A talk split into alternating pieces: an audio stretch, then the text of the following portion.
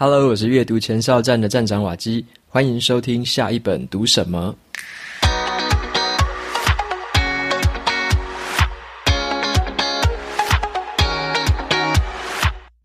今天我想跟大家分享的这本书，它的书名叫做《深度工作力》，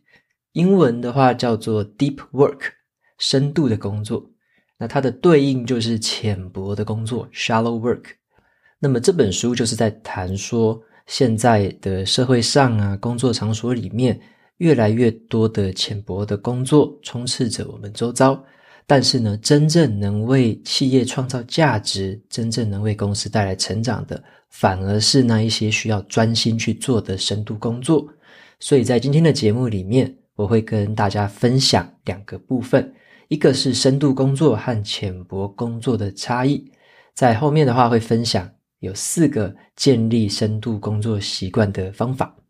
好，那这本书的话，一样有 Kobo 的电子书七折折扣码。折扣码是 Waki Deep，W A K I D E E P，只要结账就可以输入这个折扣码，享有七折的电子书的这个优惠。那么，深度工作力呢，是一本旧书了，最近这本书重新再版，重新推出。这本书的作者本人呢，也推出了一个新的产品，叫做《深度工作力实作本》。好，那这个实作本是因为他以前的这本《深度工作力》这本书有提到一个观念，叫做时间方块 （time blocking）。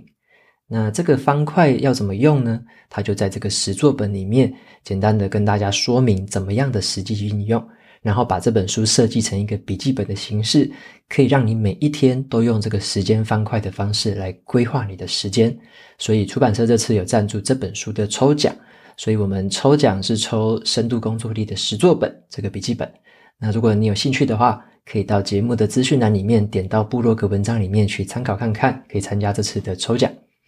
那么这边插播一下我的线上课程《话术入微输出》，刚好在这个十一月十五号开始到十二月十五号之间正式上架之前呢，有一个特别的促销活动，原价是两千五百块，现在这个促销活动是两千块。然后我也有一个消息跟大家说。原本课程的长度呢是两个半小时，但是因为我后来再加了一些东西，再补充了一些资讯上去，变成了三个半小时的时间。也因此呢，这个剪接后置的时间也增加了。所以我们会分两个阶段上架，在原本的十二月十六号会先上架第一章到第六章，在十二月二十号会上架第七章到第十章。所以原本的内容有增加了，但是价格是不变的。好，有兴趣的话可以再参考一下节目资讯栏里面的讯息。那么接下来就回到今天要跟大家分享的这本书《深度工作力》。那首先要先问大家一个问题：你有没有遇到说最近在工作上面呢、啊，有没有发现自己已经越来越难专注于一个工作任务了？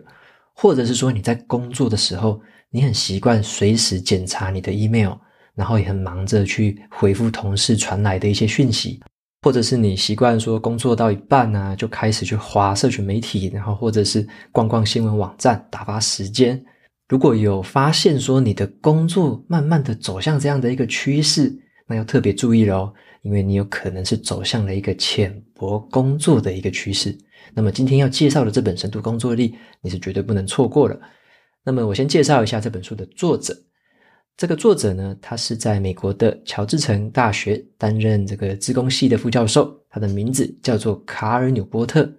那他是一个很算是一个专家啦，针对于个人的生产力而言哦，他在这方面非常涉猎非常的多。然后呢，这十几年来都是在这个领域上面发表很多的文章跟书籍。所以呢，深度工作力算是他为人所知的一本书之一。其他我还有读过他的另外两本，包含了这个深度数位大扫除。还有没有 email 的世界？OK，这个前几集都有跟大家分享过。那这两本书分别解决了不同的生产力问题，我觉得也是非常值得一读。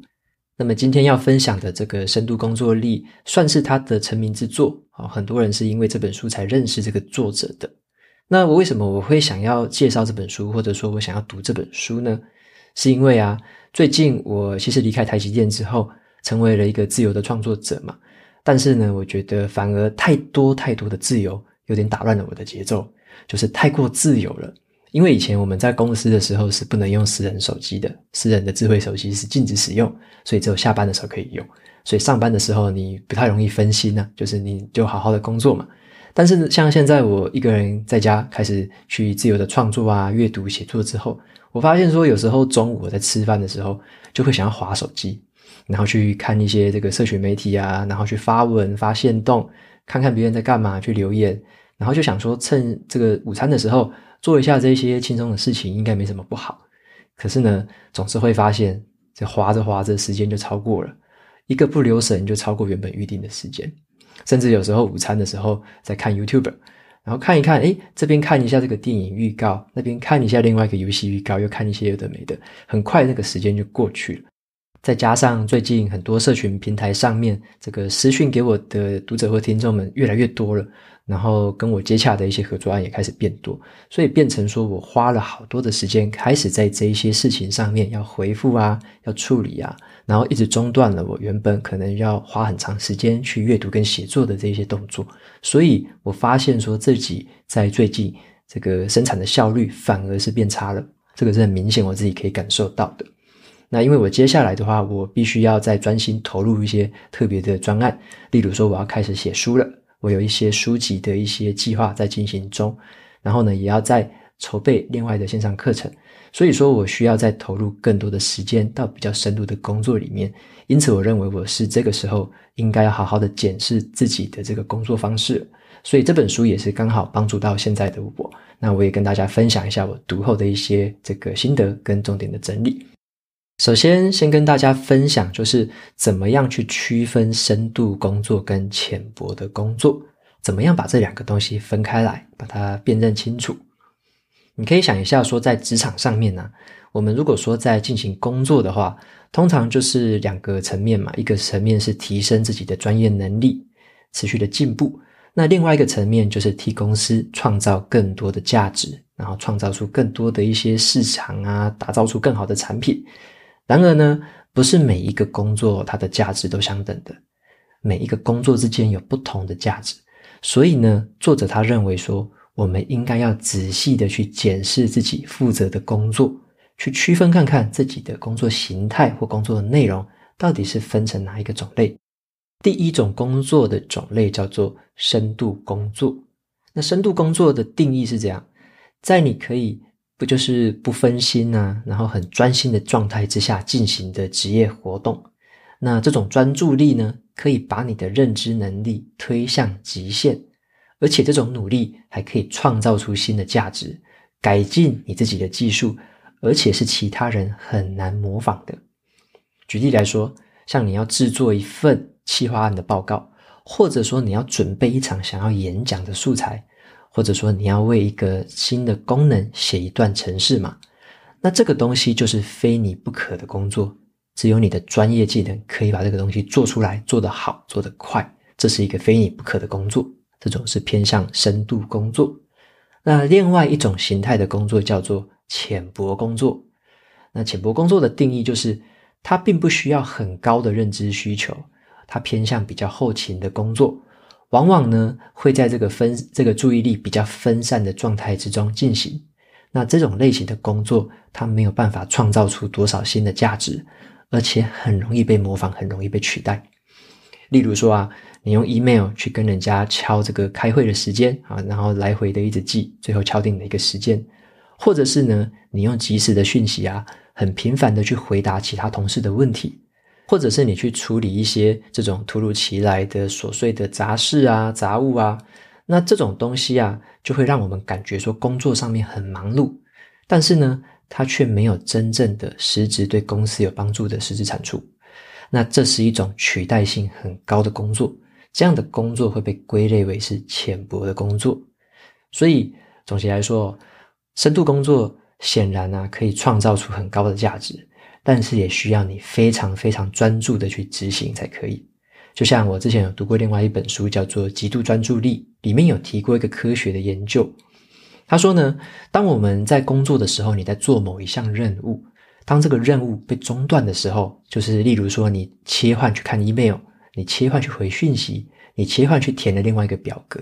你的任务如果有中断的时候，你必须再重新花大约二十分钟的时间，你才能回到原本你专心工作的那个工作状态。所以呢，如果你很专心的在执行一项深度工作，结果你又允许自己很频繁的在这个浅薄的工作之间切换的话，那它就会很严重的破坏你原本专心工作的内容。你要花很多的时间，要才能回到原本的状态。那你如果又频繁的切换，就会一直打断这样子一个情形。另外呢，这个深度工作呢，也是一个非常稀有的能力，因为在现在的社会上面。很各种的这一些社群平台啊，或者说新闻媒体都在抢夺我们的注意力。如果说你可以专心投入一项工作，你有这样的能力的话，反而会成为一个很稀有的技能哦。在书本里面呢，就有建议我们说，试着去分析，还有去记录自己一天的工作当中，你有多少的比例是在做深度的工作，你又有多少的比例是在做浅薄的工作。那基本的原则就是尽可能的去增加自己深度工作的时间，尽可能的减少浅薄工作的时间。那作者他也有提了一个比较激进一点的建议啊，如果说啊，你发现自己的工作环境里面充满了浅薄的工作，然后你找不到任何任何的这种深度工作的时间，或者说你找不到任何深度工作的内容。那你要担心的其实是长期下来，这很可能是一个没有什么发展性的工作，因为它的取代性非常的高。那你的不可替代性也没有培养起来，这个时候你的成长跟你未来的发展很可能就受到限制了。那如果说你重视未来的成长性，你可能就要试着跟老板去争取看看有没有工作，呃，深度工作的内容，或者说可以增加深度工作的时间。如果这些都没有办法的话，那你可能要努力换一份工作。好，那这个是作者他对于这个我们工作内容的一个看法。除了你要去区分之外，你还要试着再去采取一些行动。那作者就有说，其实浅薄的工作它是无法完全避免掉的啦，但是你必须要自己去限制它，你不能让这种浅薄的工作呢去影响了你深度工作的能力，因为只有当你做深度工作的时候，它才会决定你创造的价值，还有你长期成长的关键。在接下来呢，你或许会问说，那我该怎么样培养深度工作的能力呢？要怎么做呢？在书里面的话，有提供了四个不同的策略。第一个策略呢，是要去选择深度工作的模式。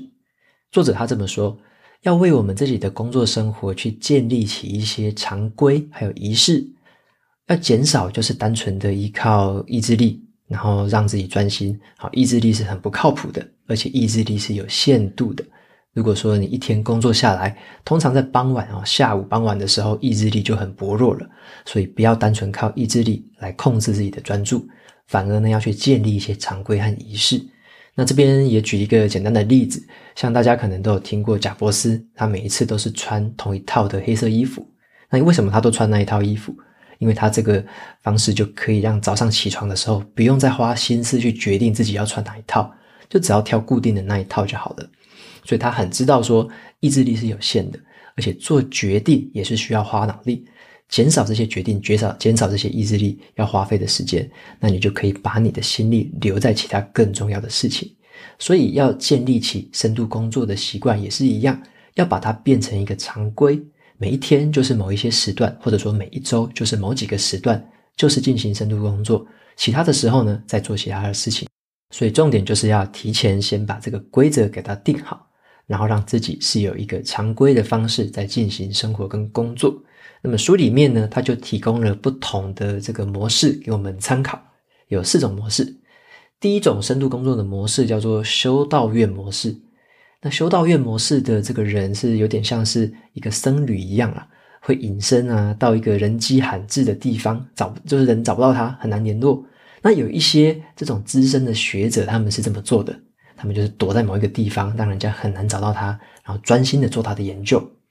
但是这个方式不一定适合大家啦，因为我们毕竟不是那样子很顶尖啊，或者说很像僧人一般的这种生活方式，我们不太适合那样子隐居。所以说，是呃，这个修道院模式适合比较少数的人。再来第二个模式是叫做双重模式。那这个意思是说，有一些这种教授啊，或者说有一些职业工作者，好像这些作家、一些作曲家，他们会这么做。他会在一个礼拜里面，可能他会设定礼拜一到礼拜三是深度工作，那礼拜四到礼拜五是做浅薄的工作。这个就是双重模式，在不同的日子做不同的工作内容。那么书里面还有提到一些教授哈，他们的这个深度工作双重模式更极端一点，他们会在一年当中啊，把某几个月份定义成是深度工作，那某几个月份是浅薄工作。所以呢，他例如说，他可能一到六月都是做深度工作，然后在接下来的七到十二月，他就做浅薄工作。他们是用这个方式双重模式在过生活，在做工作。那这个方式适合的人，其实我觉得也不多啦。我们大部分的人不太适合这样子做，除非你对你自己的时间有完完全全的掌控力，然后你也知道你在做什么，不然这样子可能会让人家觉得蛮奇怪的。那在接下来第三种模式是叫做。节奏式的，节奏式的话是这样子，你可以设定说，一天当中早上啊就固定一个时段进行深度工作，然后下午可能这个午睡之后啊，一小段时间做浅薄工作，最后你再用一个深度工作来替工作结尾。所以这个就是比较弹性式的，比较有节奏式的，比较适合大部分在职场上面工作的人呐、就是针对一天里面分配不同的时段。精神好的时候啊，可能做深度工作；精神比较差的时候，可以做一些浅薄的工作。所以这个叫做节奏式的模式。再来最后一个是叫做记者式的。好，记者式的深度工作是什么？因为有很多记者他们在采访啊，在写文章啊，在做一些内容的时候，他们需要来回的往返，可能要外出。那这个时候呢，这种模式就讲求说，在他们进行不同任务，可能要出外，然后可能要在这个办公室写文章的时候，这些不同的场景的切换，他们要很快速的能够进入深度工作的模式，所以他们可能会用一些记者常用的软体工具，很快速的进入深度工作模式，开始撰写内容，开始撰写访纲。那这个方式是有一些记者他们会用。但是我觉得这个记者式的切换模式也不太适合大部分的人用啊，因为这个会需要你有很高度的专注力，或者说你很知道说哦，你在这个出外景啊，或者说你在这个采访之间的一些空档，你要怎么样的完全完全善用这这这之间的这个空档时间，把它转换成深度工作。我认为这难度是相对非常高的，所以这个方式应该也是适合用于比较少数的人。所以同整以上四个模式的话，其实呢，节奏式的这个。深度工作方式，我觉得是比较适合大部分的职场这个工作者的。好，那再来的话，讲第二个深度工作的策略，就是你必须去学会拥抱无聊。好，什么叫做拥抱无聊？因为呢，我们的这个每一天的精力是有限制的嘛，或者说我们的意志力啊，我们的专注度都是有限的，我们不可能随时随地都保持着深度工作的状态。所以第二个策略才是说，有时候你要允许自己无聊。你要跟无聊共处，但是呢，你也可以让这个时间发挥一些你意想不到的效益哦。这个策略的目的就是说，你要刻意的规划一些时间，让自己感到无聊，但是去做一些轻松啊，可是有意义的事情，让自己可以充电，然后又重新集中注意力，再进行下一次的深度工作。好，那这边的话，作者有提了两个不同的方法。第一个是你要去安排可以让自己分心的时间。这个是什么意思呢？像是这个上社群媒体啊，看人家的这个动态啊，或者说你要去看一些新闻，收看一些网络新闻，这个其实并不是一种罪恶啦，这个还是可以去做的。只是呢，要注意的是，你必须很刻意的去安排说这些分心的时段是什么时间，然后呢，把这个时段规划在自己的掌控之内，既可以达到吸收资讯的效果，又不至于啊，把你所有的心思都占据掉了。那么科学上面其实有一些研究啦，都有说明说，如果你真的想要让大脑休息的话，你就真的要让它进入休息的状态。如果你让自己持续的去看资讯，持续的去滑这些社群媒体的动态，这时候你的大脑是无法得到休息的。因此呢，作者他就提出了第二个方法，这个方法叫做生产性的冥想，英文叫做 productive meditation 啊，听起来有点绕舌。那白话文是这样子，就是。如果你用太多的浅薄工作，或者是说你用太多的这种滑社群媒体看新闻这个时间占据了你脑袋里面的思考，这个时候呢，你的脑袋并不会放松，反而你要做另外一种方式，你要去做一些可以让身体劳累，但是让头脑放松的活动，这个时候才会真正有放松充电的效果。像是作者他就建议了几个不同的运动，就可以达到这个效果，像是散步，或者是健身，还是游泳。例如这样子的一些活动，它都是让你的身体劳累，你的身体会重复性的做某一些动作，但是它又可以让你的头脑放松。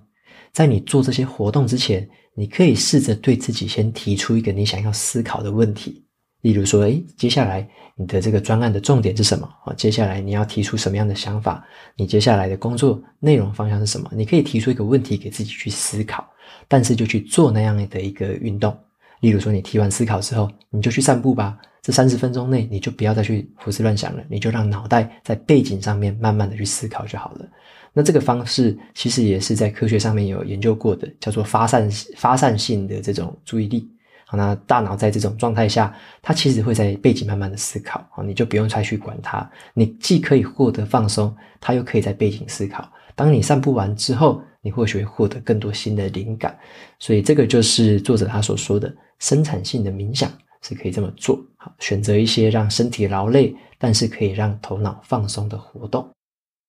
接下来呢，是第三个深度工作的策略，就是你要谨慎的去挑选你使用的数位工具。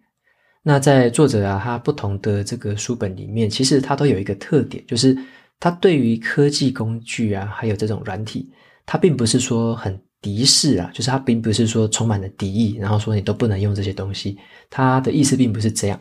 而是呢，他抱着一种有点怀疑的态度。好，什么是怀疑的态度？他就说，我们必须要常常问自己，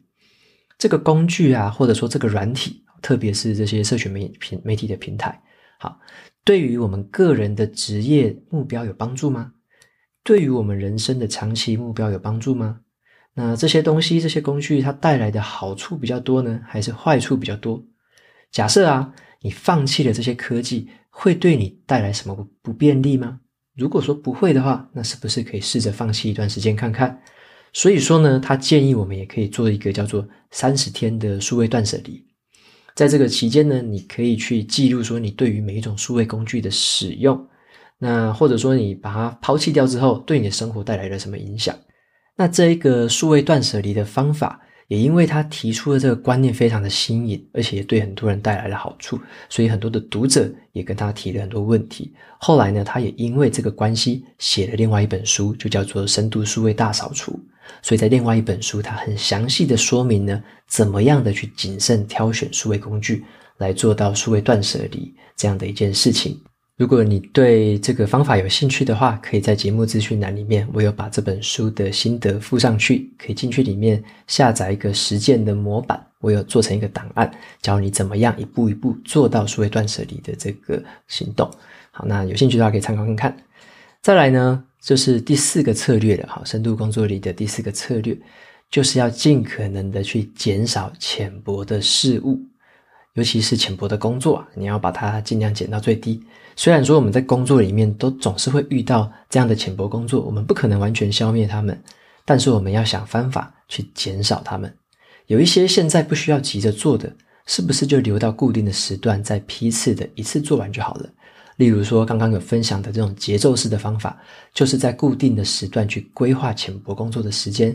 例如说，好，在一天上班的前半小时，你可以这么做。再来呢，可能是中午午休之后的半小时，你可以这么做。再后来，可能是你下班之前的半小时，你也可以做浅薄工作。所以在不同的时间点插入安排好的浅薄工作，去把这些杂事处理掉，其他的时间尽可能的把它预留下来，进行深度的工作。好，这个是这一个策略里面的最主要的一个核心的一个这个观念。那么书里面也有提到说，你为什么要做记录呢？好，他为什么推后来推出了这个深度工作力的实作本？为什么要有这样的一个笔记的方式让我们记录？最大的原因就是说，要让我们自己去确认一下你在做浅薄工作跟深度工作的时间比例是多少，对你每一天的工作内容做规划、做记录。这样你才可以知道，说自己的工作里面到底充满了多少的浅薄工作，该怎么样去降低它。再接下来就是到他第二个方法，他说呢，要安排工作的每一分钟了。重点就是利用时间方块的方法，英文是 time blocking。那这个方法就是他推出十作本的原因。好，那时间方块在里面有教学。他说呢，你就可以把这个时间分成是，例如一个一个小时就分成是一个方块。好，九点到十点就是一个方块，十点到十一点就是一个方块。在每一天的一开始，你就要帮自己规划好当天的时间运用，排出特定的时间去进行深度的工作，而不是说让别人来帮你安排。你的工作，因为别人来安排工作的时候，大部分都排给你浅薄的工作了，都是有一些急事啊，有一些很琐碎的事情要你帮忙。那这个时候呢，就是要帮自己安排好这些区块，把这个时间方块先预留下来。有一个小诀窍，就是说，当你看到说，有的时候我们会预约一些开会嘛，我们可能一天当中就会开好几个会，那些会议之外的空白时间，你不要把它当成是真的空白时间哦。有一些空白时间，你就刻意要把它留下来。让那一个时段呢、就是来做你真正要进行的深度工作。最好的话，都是一个小时、两个小时这样的一个时间区块。如果说别人要在那个时间约你开会，或者说安排其他的事情，如果没有真的那么急迫，没有那么紧急的话，你就要把他那个时间当成是，例如说，你就说那个时间是冲突就好了，不要说把所有的空白时间都让别人无所限制的去预约掉，把一些时间真的要留给自己进行深度的工作。那最后呢，作者还有提第三个方法啊，怎么样减少一些浅薄的事物？最后第三个方法就是让自己啊难以联络啊，这个东西听起来好像有点怪，怎么会让自己难以联络呢？别人都找不到吗？那作者他是这么说的，就是你不要表现的好像每次回信都超级快的样子，或者说回讯息都秒回的样子，因为那个东西并不是你很高产出的表现啊，那个只是表现出了你。一直在做浅薄的工作而已，你随时在注意这些讯息，随时在看信件，随时在切换，只是你浅薄工作做得很勤劳而已，并不是说你有高产出。所以说呢，才会刚刚一直提到一个策略，就是在一天当中设定固定的时间去做这一些固定的讯息啊、回信啊、处理这些信件，在固定的时间去处理就可以了，不要不要让自己的心思哦，随时随地的都挂念着那些讯息，然后随时随地的都做切换。因为你还记得吗？每次切换你的心境的时候，你都要花二十分钟才能回到原本很顺畅、很专注的工作状态。这个对工作的效能是非常非常伤的。所以呢，最后再复习一下这四个策略。啊，第一个策略是选择适合你的深度工作模式。第二个是学会拥抱无聊。那第三个是谨慎的去挑选数位工具。第四个就是尽可能的减少浅薄的事物。用这四个策略来培养你自己深度工作的习惯，然后去规划自己深度工作的时间。OK，那在节目最后也跟大家提一下，就是我们这次有抽奖嘛，抽奖是抽深度工作力的实作本。所以说这本书的这个内容跟简介的话，我有稍微放在我的部落格文章里面，有兴趣的话可以参考一下。那么在读完这本书之后，我也把里面的一些范例用到我自己的生活跟工作上面。好，现在的话是在经营阅读前哨站，还有下一本读什么 Podcast 的嘛，所以我把它应用到这个上面，跟大家简单分享一下。原本呢，我在所有的社群平台上面都是开放私讯的功能的。但我最近发现，我在开头说过嘛，私讯的功能非常的干扰，而且很多的一些公式，像是一些这个合作邀约之类的，已经全部都塞到这个私讯里面了。所以这个部分也造成了我一些困扰，因为我还是习惯说用固定时间收看 email，然后去回信的方式来处理，这个可以让我的心思比较脱离一点，就不会说时时刻刻都挂念着这个私人讯息之类的。后来呢，我就做了一些调整。我把 Facebook、Instagram 还有 LinkedIn 上面的这个私人讯息功能先关闭了，然后把大家联络的方式引导到我的网站上面有一个与我联络的页面。引导到上面之后，我设计了一个叫做邮件过滤器的，我分类了几种不同的这个寄信内容。然后呢，例如说你要想问我问题的，或者说呢你有故事想要跟我分享。还是说你对于节目啊，对部落格有什么其他建议的？我把大家常常寄给我的这个内容分成了四个不同的类型。那么这样设计的目的就是希望说，可以把比较浅薄的沟通内容转换成比较深度的沟通内容。OK，那如果你有兴趣看我怎么设计的话，也可以去我的部落格与我联络的页面，就可以看到这个邮件筛选器。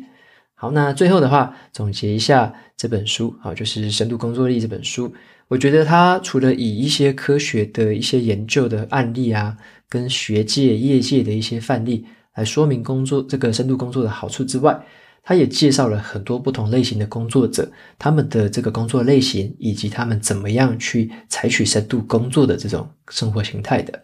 那他也提了这个时间方块的方法，time blocking 的方法。这就是一个很直觉好用的规划工具。那这本书呢，加上实作本，好，这两本搭配起来，就同时可以满足了这个理论跟实务上面的操作。那么我也很喜欢说，作者啊，他把这个深度工作和刻意练习这两件事情联想在一起。为什么这么说？哈，因为刻意练习啊，他在强调的重点就是说，天才跟普通的人呢，他们的差异并不在于基因，也不在于天分。而是在于刻意的练习。如果你想要去学习跟精进自己的一个专业技能，首先你必须要把你的注意力很专注的放在那一个你想要改善的技术上面，或者说你想要去精通的一些思想或知识上面。其次呢，你还需要去获得回馈来纠正你的方法，让你可以把注意力重新放在更有生产力的地方，放在可以改善进步的地方。那么，如果我们和很多人一样，就是很难专注，然后很容易分心的话，我们就很难期待自己可以快速的去学会一些新的知识跟技术了。所以呢，要快速的学习和精进一项专业能力，我们就必须要维持很高度的专注而不分心。我们也需要很刻意的去选择做更多的深度工作。或许我们可以把刚刚刻意练习的那句话改成这样：顶尖的专家跟普通的员工之间。差别并不在于基因，也不在于天分，而是在于他们很刻意的去做深度工作。所以，我们必须要自己做出这个选择喽。OK，那今天分享的这本书《深度工作力》就到这边。那在节目的尾声，也一样来念一下 Apple Podcast 上面的五星评论。第一位听众叫做 Fast and Good。他说：“瓦基你好，我是从刘轩的节目知道你的节目，并且开始收听。谢谢你花宝贵的时间更新，并提供很有逻辑、让人可以增长智慧的节目。OK，非常感谢从刘轩节目来的朋友。那另外一个听众叫做小仙豆，他说推一波，也是从刘轩的节目过来的听众，努力的追前面的集数。OK，这两位都是刘轩的节目过来的听众，非常感谢你们。”真的，上一次真的去刘轩节目的访谈，真的超级开心的。OK，那也很欢迎你们的加入，谢谢。那再来是最后一位听众，叫做我也是二宝妈。他说呢，不听会后悔，听了停不下来的优质节目。我也是众多听到了下一本读什么节目之后，就很快地追完全部集数的瓦西粉丝之一。跟着瓦西的步伐，听了很多以前想看，但是一直没有时间去看的书。也听到了很多以前不会注意到的好书，非常感谢瓦基乌斯的分享。在听节目的过程中，我也开始重新检视自己的人生，